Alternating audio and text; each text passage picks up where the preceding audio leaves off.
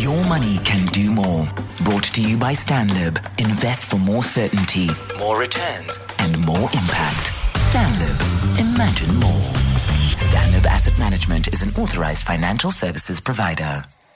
By the year 2025, the artificial intelligence market is expected to grow to 190 billion US dollars. Before this year is out, we'll be spending over 57 billion dollars. Robotic process automation, RPA, is set to threaten the livelihoods of 230 million people. That's approximately 9% of the global workforce. Edge computing by next year is expected to reach 6.7 $72 billion.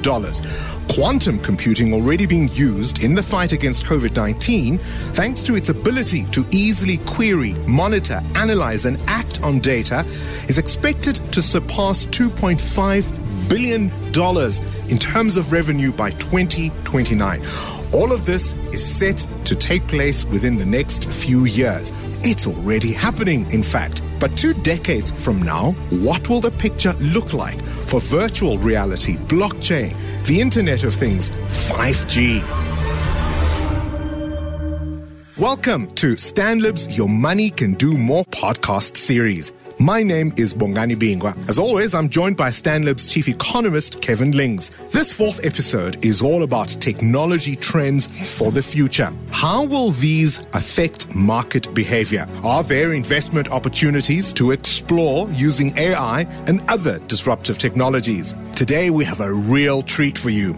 We are joined by the man who, amongst many achievements, brought Google to South Africa and orchestrated its initial strategy for the continent. Stafford Masie is a fintech specialist and knows when to get in early when it comes to technological trends. He, more than many, usually knows the next hot ticket.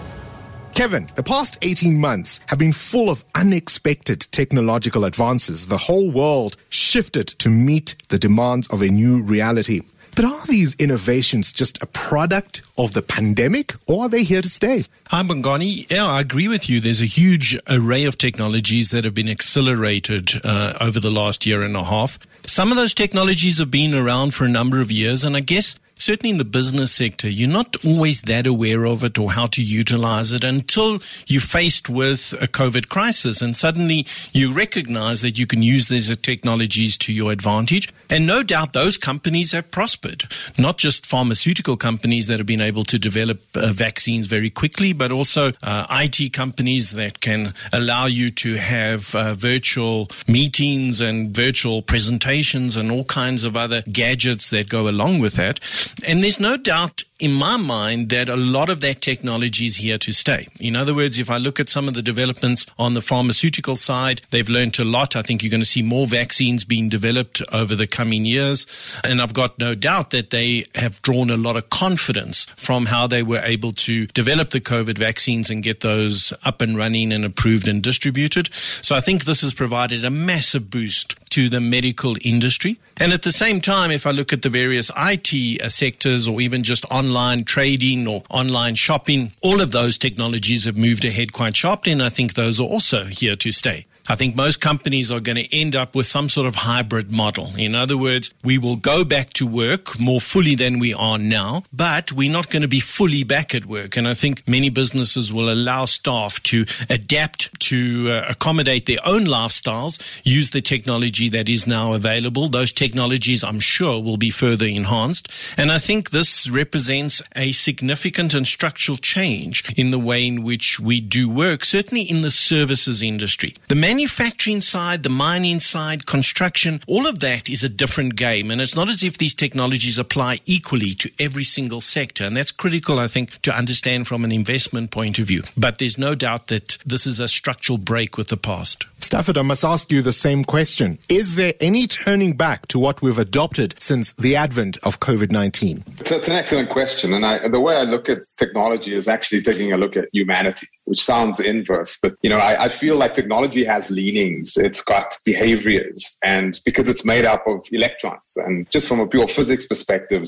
you can kind of tell where this thing is going to go, broadly speaking. I mean, I, I love the analogy of when the water falls into a valley, when the drop goes goes down. That's its trajectory. I, I can't tell you exactly where it's going to land up, but I can tell you its broad trajectory is downward. Similar with technology. But I think when you take a look at technology, you've got to take a look at it in kind of 10 year steps. The last decade that we've just come out of was a, a significant adoption of technology, but those trends that you saw, the big companies that have emerged, the Facebooks, the Googles, the Apples, you know, these companies, if you take the top five technology companies in the world and you combine them, their net asset value outstrips every single other company listed on every single other index in the entire world. I mean, they just how what actually birthed that? What actually made that come to pass? And if you take a look at the last decade and you take a step back, and then you you'll find there is these learnings, and from these learnings you'll pick up that this is what you can see what's going to happen for the next decade. So let's just go back and go to 2007. 2007 was a set of events. Three things happened there that I believe dictated what was going to happen between then and where we are today, or then and where we were last year.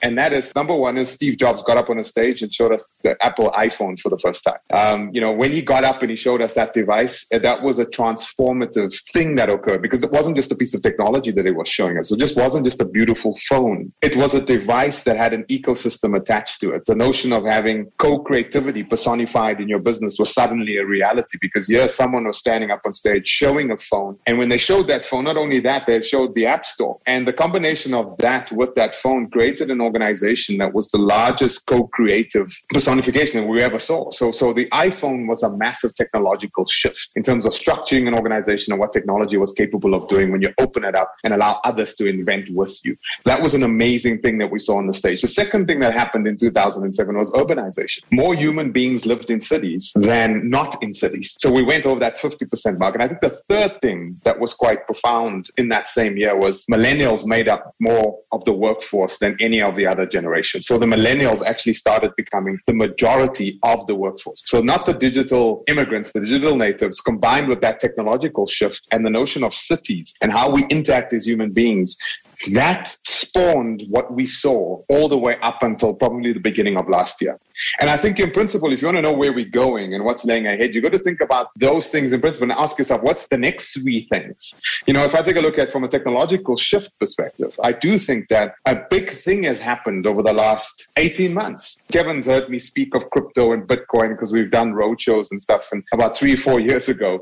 And everyone was very, very skeptical. But I think mainstream adoption of cryptography is now becoming a reality. People are buying Bitcoin. Organizations, institutions are jumping into this cryptography world. We're hearing things about non fungible tokens, people putting artwork inside of blockchains. And these terms and these terminologies, we're now spawning a new network. So, like the iPhone was shown to us for the first time on a stage, I think this is that new iPhone. So what is that big technological step? I think this is this cryptography and this notion of a decentralized network that allows for sharing of value without any intermediary. It's profound. It's, it's phenomenal. It's incredible. And it's going to be quite interesting to see. I think if you take a look at what happened in 2007 from a generational perspective, what I see here is a generational dispersion, not a magnification or a concentration. So we had millennials becoming the majority, but what I see now from a generational perspective is I see more and more people of the older generation being brought into the technological space aggressively in a highly accelerated way. People that have never put their credit cards into a website are now doing it for the first time. But these people are not just getting connected to an internet, they're getting connected to disparate species of artificial intelligences. And this is going to change a lot in terms of people's expectations when they acquire services or they buy products or how they work in an organization. That's going to be a major challenge for us. So the first thing is, is this cryptography network. The second thing is this intergenerational thing. And I think the concentration from an urbanization perspective that we saw in 2007. In principle, we're seeing almost an inverse of that, which is working from home. You know, suddenly everyone's working from home and you're seeing everyone moving towards the suburbs. And that's an interesting thing. But the consequence of that is that means organizations are putting infrastructure into their businesses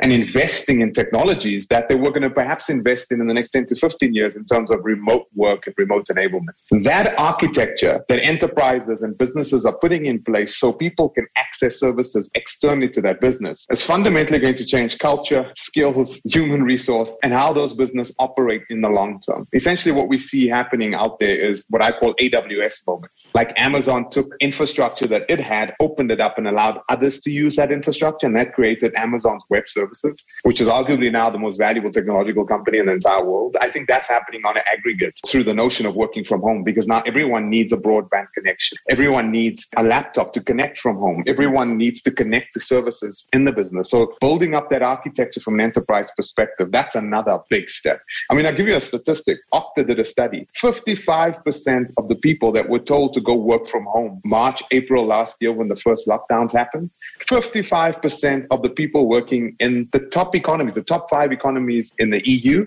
had never worked from home ever before. Those people never had equipment to connect from home to the office or to the service. And suddenly businesses had to accelerate that, invest in that, put in that infrastructure. And I think that infrastructure investment, the consequences of that will play itself out in decades. So those are the three big things that I'm noticing right now.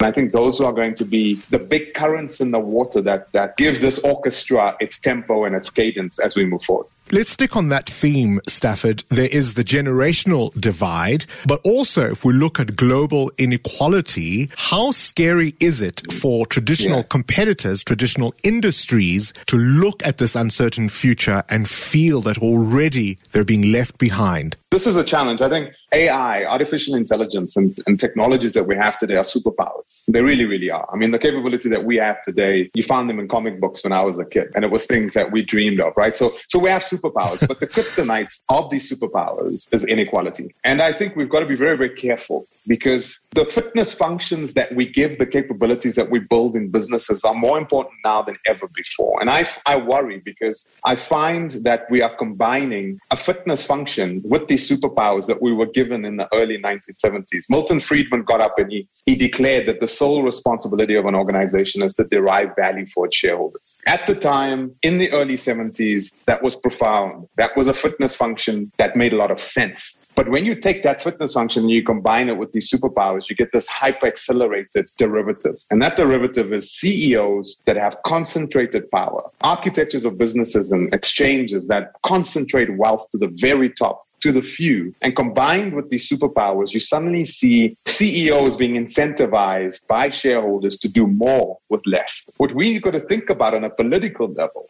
a geopolitical level, a geosocial level, and, and that's where I'm trying to lean in a lot, is, is not think about these tools in a pure Milton Friedman, you know, 1970s way of implementation, but actually thinking of how can we do more what was previously impossible? So yes, we can take the humans that we have and take them out of the so-called jobs that they had before, but we can give them work that was previously not thought about and we can deliver those services. And I do think if you don't do that as a leader, if you don't think about these superpowers in that way, I do think that competition will be your challenge because that's the opportunity right now is to take your assets and take, and your assets are your people and not to shut down bank branches because you're utilizing technology better, but actually taking a look at that physical asset, taking a look at those physical people and thinking if I augment these human beings with these superpowers, could we create services that were previously unimaginable in the financial services sector? Could we do that? And I think leaders that think that way will create new businesses, new offerings, and I think they'll free up humanity from the so called notion of jobs and this old way of looking at things from an economic perspective. I mean, look at Amazon as a business. That's that's the future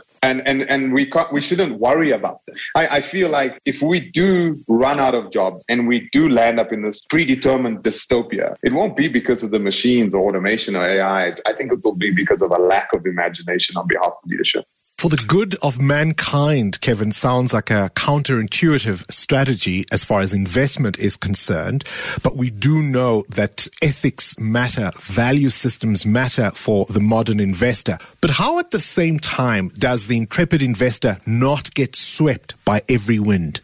Critical, um, Bongani. If you look at all of these technologies that Stafford's talking about, there's a myriad of them, right? And and there are all kinds of technologies that get hyped up in terms of where could they ultimately go? And you can really get caught up with that. And it can start to confuse you as to where should I invest? What's the next big thing? So from our perspective, there are a couple of things that would guide, and I would kind of focus on three things. The one is try and be aware of technology. It's critical. Don't assume that, oh, there's something new coming along. It's not going to impact me. It's decades away. Technology implementation can move very fast and it can catch you out. So try be as aware possible. The second thing is consult. There are a lot of experts like Stafford out there that you can talk to and they are available and they will engage and, and give you their perspective on what technologies are really valuable and what technologies are working and also give you an idea of what's at the cutting edge so that you're looking at older new technologies and the real cutting edge as well. So consult widely. The third thing though is that you've got to bring all of that back to the financial fundamentals. In other words,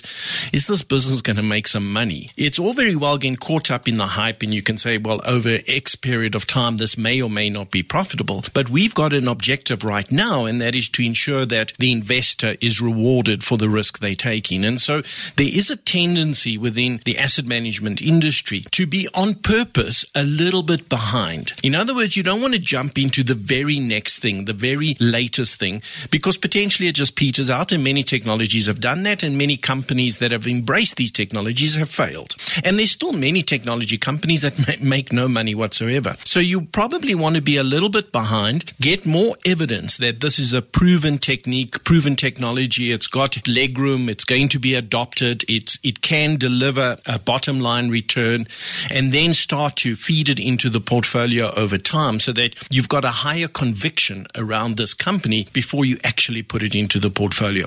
And I know that that can sound a little bit antiquated or you're not right at the cutting edge. And many clients would say to you, Oh, this latest technology's come out. Take Bitcoin. Have you got Bitcoin into your fund? And those things have got to be carefully considered because it's not just about the latest thing and it may well be going through some sort of explosive growth, but is it going to be around in the next five years, 10 years? And so it's finding that balance, which is, it sounds like a logical thing, but it's not that easy to do because ultimately there's the risk that the fund manager also gets caught up with the emotion of it, the hype, the latest thing, particularly if that fund manager likes tech and likes gadgets and they can get a new gadget and think this is the next big thing. So you've got to guard against that as well. Coming up later in this podcast. Which of these technologies do you invest in? Which ones are going to be adopted much quicker? And it's very difficult for the human brain to digest all of that. Yet we found that if you can construct a range of artificial intelligences and overlay that into a selection of equities, you end up actually with a with a very healthy portfolio that actually performs exceptionally well. If you sometimes find yourself wondering if life's getting a bit too routine, you're not alone. Your money's also been letting its mind wander. It's been thinking about trying new things, a new investment style perhaps. Your money can do more with Stanlib's multi-style equity funds. Invest to earn more returns at stanlib.com forward slash more. Stanlib Imagine more. Stanlib Asset Management is an authorized financial services provider. Stafford, let's take that even further. Elizabeth Holmes dropped out of Stanford at 19 to start Theranos, grew its value to $9 billion.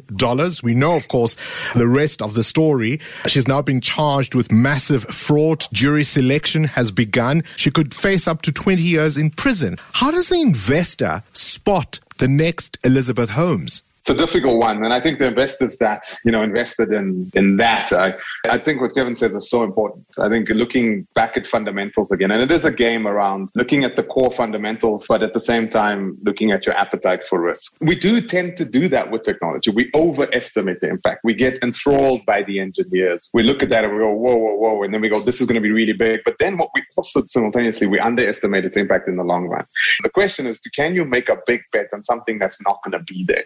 Now, think as much as we have a story like that, there are so many other stories like the Zuckerbergs, the Larry and Sergeys, you know, the founders of all these major organizations that did build things that at the time we were skeptical, but look at the impact that they've had and look at their value today. So it's about getting that balance right. But I, I yes, I don't get enthralled. Look, I, have always been, and Kevin knows this, I've been a Bitcoin maximalist, but I live underneath the deck, right? So I, I see how the engine is made. And because I can see how the engine is made, I tend to see things a little bit ahead of the time. And, and I can see, example, of your blockchain Bitcoin and all these things is definitely not a fact. Like it's definitely not going away. You know, it's, I, I remember this with the internet um, when I worked at, I remember coming from Israel, working at Telkom in the early 90s. And I remember the internet when it was DARPA and ARPA nodes. And I was luckily part of a team that oversaw those defense network nodes. This is when the internet was really small. And we had like one node of the internet, and Telkom, because of the monopoly, had full oversight over that node. I'll never forget, I was privileged, but the internet had no interface. I was running around telling people how big the internet was going to be, and people were like, what? No, man. And I used to show them a text, a VI screen. And then the internet got a GUI. You know, Mozilla came along and we had the first browser. So you could you actually had a graphical interface. And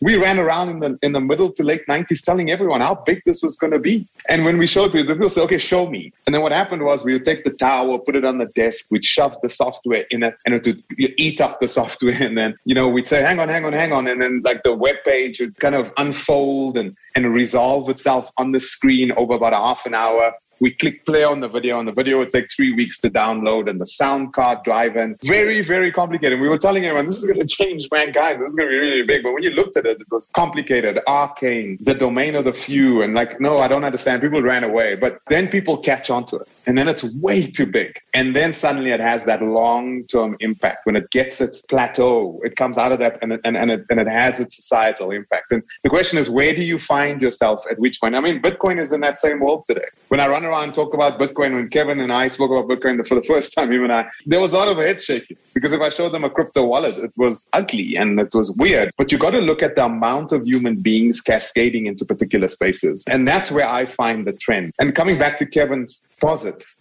it is tricky because technology moves really, really fast. And adoption of technology is moving even faster. I mean, Accenture came out, I think it was last year, the year before, they came out with a benchmark and they said, well, if you want to benchmark yourself as an organization in terms of rate of innovation, well, here it is. And this is what it was. They said, whatever you're doing today from an innovations perspective as a business needs to represent 75% of revenue in the next 36 months. And that's the benchmark that they put up. And when you put that benchmark up, it's quite a shocker. You know, you're thinking to yourself, wait a minute, as a that business. quickly. As an, yeah. In the next 36 months, can whatever the project you're working off now, when it goes live and it becomes available, can it represent 75% of revenues? And it may be a portfolio of products and a portfolio of innovation, but can it represent 75% of turn in the next 36 months? If it doesn't, you're falling behind. That's the challenge that technology presents to large organizational structures, but it's great opportunities for entrepreneurs like myself. Let's talk about those investment opportunities, Kevin, because there's a lot to be afraid of. There's a lot to be cautious about, but taking the negativity aside, where are the opportunities? So, from my perspective, Bongani, obviously you've got to be uh, somewhat uh, circumspect about charismatic people in themselves. So, if you go back to Elizabeth Holmes, she certainly came across very well, and I think people bought into her as a person and didn't really investigate the technology behind it. And quite frankly, that can happen in any industry. It's not peculiar to to tech. You get charismatic people in every sector, and you can buy into that, and you've got to be careful about that. The second thing is obviously to, to what we call kick the tires. In other words, try and understand what the nuts and bolts of this is. Even if it sounds out of your normal domain of expertise, you've got to take the time and effort to understand what that technology is about. How does it really work? Try cut through the jargon, cut, try cut through the noise. And if the person that represents that technology, the business represents that technology, if they can't explain it to you in simple terms, then ask yourself questions about what is it they trying to hide? What are they trying to be very obscure about? What are they not willing to disclose? And I guess a lot of companies that we come across fall back on this idea that I can't tell you too much because this is intellectual property and I don't want to reveal too much because it's competitive edge. Well, to me, that's a red flag because we're an investor. We need to understand the nuts and bolts. We're not going to take that technology and go and share it with anybody else. But equally, we're not going to invest in this if we can't understand what it is that we we're investing in. And I think that every single company, every single industry has the ability to implement technology in their sphere. Some sectors more than others, but everybody has got the ability to look at innovation, to look at research and development, to look at other sectors and see what they're doing and adapt that and transform that into helping their sector. So I think this is of significance to every every company and therefore significance to every investor. But you can't move away from the fundamentals of investing. Does it make business sense? Does it contribute to the bottom line? Is it sustainable? Are there details with regards to a business plan, the outlook? Is there a security of the technology? Is this simply a technology that every single person within a matter of months is going to be able to adopt and implement into their business? And therefore, the price of that is going to evaporate very quickly. Or are there technologies that perhaps are unique to a particular business that they can capitalize on? So I think that it's not as if there's one size fits all type of opportunities. There's opportunity in every single sector. But I think the environment demands of us that we investigate things much more thoroughly than we have in the past. And then, of course, you can be thrown a complete curveball, even if all those fundamentals are in place. Stafford, we're seeing tech trends in China responsible for the largest listed company on the JSE, and yet value, enormous value, can easily be wiped out by the simplest pen stroke of the Chinese Communist Party. Uh, we've seen regulatory uh, tightening. Does this present an opportunity or a serious threat?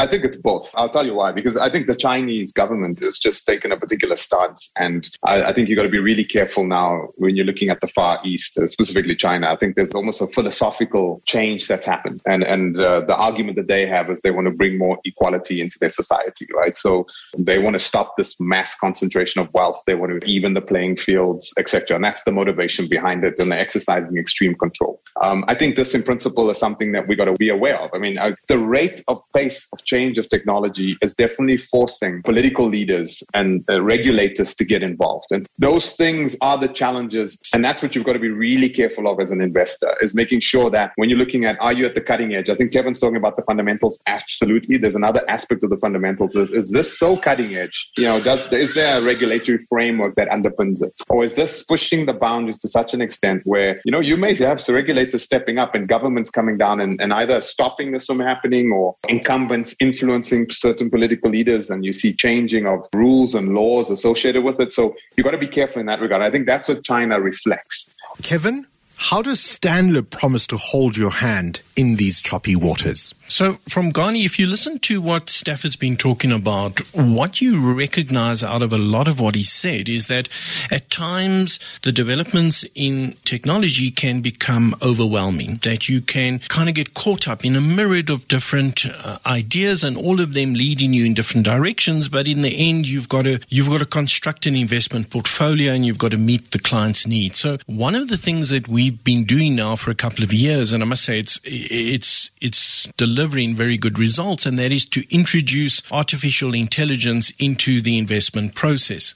And we do that in a specific group of funds. So it's not as if we're just doing artificial intelligence. We're taking some fundamentals. So, for example, looking at where we are in the business cycle, is the economy in an expansion mode, in a contraction mode? So, still understanding the fundamentals, but then introduce a significant component of artificial intelligence in order to eradicate some of the emotion that goes along with investing and, and, and eradicate or limit exactly what uh, Stafford's highlighted that which of these technologies do you invest in? Which ones are going to be adopted much quicker? And it's very difficult for the human brain to digest all of that. Yet we found that if you can construct a range of artificial intelligences and overlay that into a selection of equities, you end up actually with a, with a very healthy portfolio that actually performs exceptionally well. So in effect, what you're doing is you're combining two styles of investing. One is called active investing, where the fund manager is making a very active decision on a daily basis, and the other is more passive investing, which tends to be more rules based or index type investing. And if you combine those two, then I think you actually end up in this world in a very good outcome. And the fund I just want to highlight is called the Stanlib Enhanced Multi-Style Equity Fund. And I know that's a, a long phrase, but it describes exactly what it's doing. It's a multi-style equity. It's not just a fundamentals, not just an index based fund. It's a equity fund, so it is somewhat higher risk than simply investing in an income fund or a money market fund. So it is higher risk. It's for somebody who's certainly got a longer term investment arises, horizon. And, and at times, yes, it can obviously come under pressure, but at times it does spectacularly well. And I think the beauty of this is that it's a, it's a modern fund for the current era. It's using the latest technologies. It's not away from that. It's not a old style asset management style that says this is the way we've done it. This is the way we've always done it. This is the best way. It's about adopting and adapting the latest technologies to get the best investment outcome. And I think that this fund proves that it's entirely feasible. And, and I would urge people to have a look at it. Stafford Masie, really, really been fascinating uh, to just tap into your fantastic mind. Thank you so much for being a part of this podcast. Kevin, of course, as always, uh, my co-pilot. It's been absolutely insightful. That brings us to the end of another thought-provoking episode. Join us again for Stanlib's Your Money Can Do More podcast series.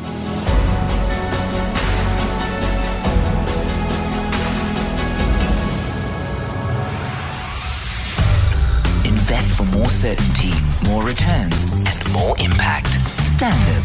Imagine more. Stanlib Asset Management is an authorized financial services provider.